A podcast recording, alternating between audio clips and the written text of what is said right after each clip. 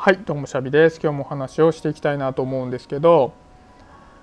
今ね仕事帰りでこれから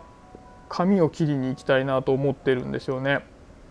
でその予約の時間のね、まあ、時間調整で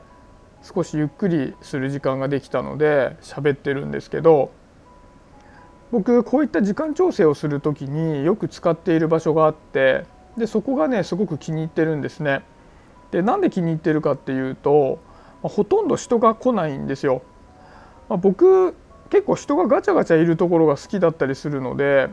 基本的にはね人がいるところに好んで行ったりもするんですけど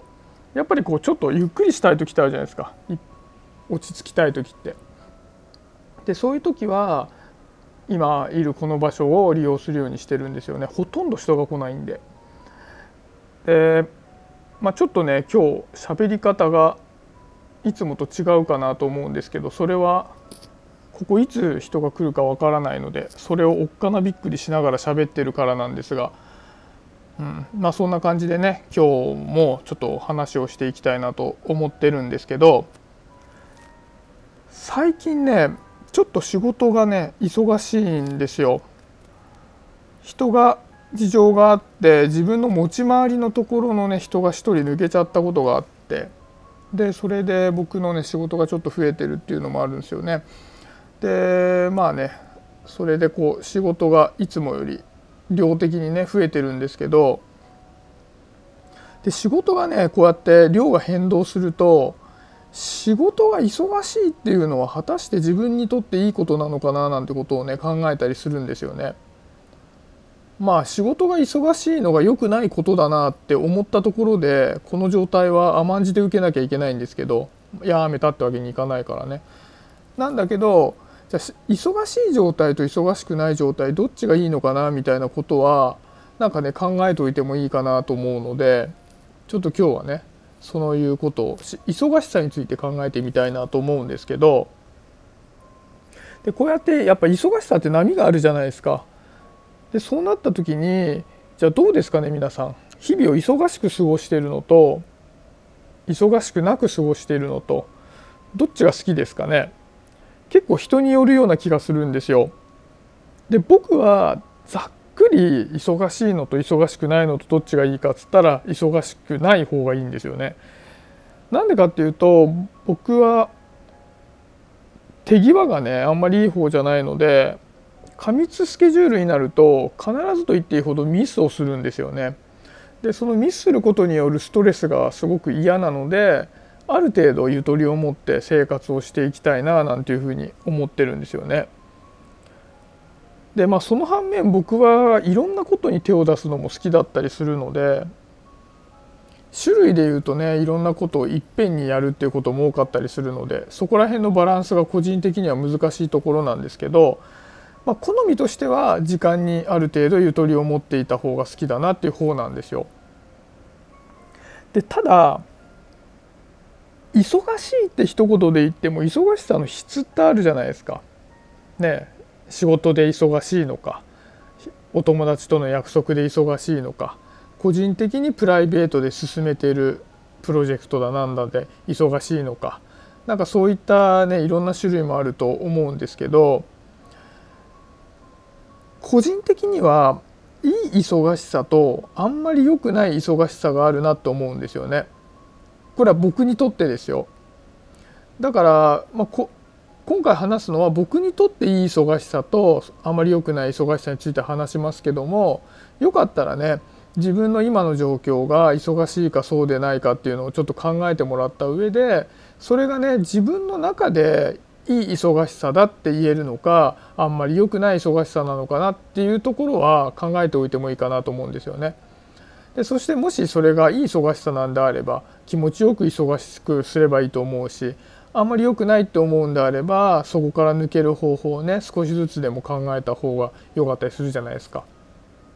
だそういったこともあって自分もねちょっと考えてみようかなと思ったんですね。でじゃあ自分っていい忙しさって何かなって思った時にそれは新しさがある忙しさはやっぱりいい忙しさなんだろうなと思うんですよね。例えばですけどプライベートで自分があんまりやったことのない取り組みをしていて忙しいとか僕うんと5月の頭にねお芝居の舞台に上がったんですけどもこれこそはもう本当に新しい試みで僕はお芝居なんかしたことなかったんで、まあ、それでね4月結構バタバタしていたんですけどこれは僕にとっていい忙しさだったななんて思うしじゃあ今どうかなとじゃあ仕事の忙しい今はどうかなって思った時に、まあ、あんまりいいような感じはしないんですよね。でじゃあその差は何かなって思った時に自分にとって新しいことをしていることによる忙しさか新しくないことで忙しくなってしまっているかの差だなと思うんですよね。僕は今の仕事そこそこ長くやっていてやっぱり営業の経験も結構もう長くなっているので営業そのものっていうのは珍しいというか目新しいことでも何でもないんですよね。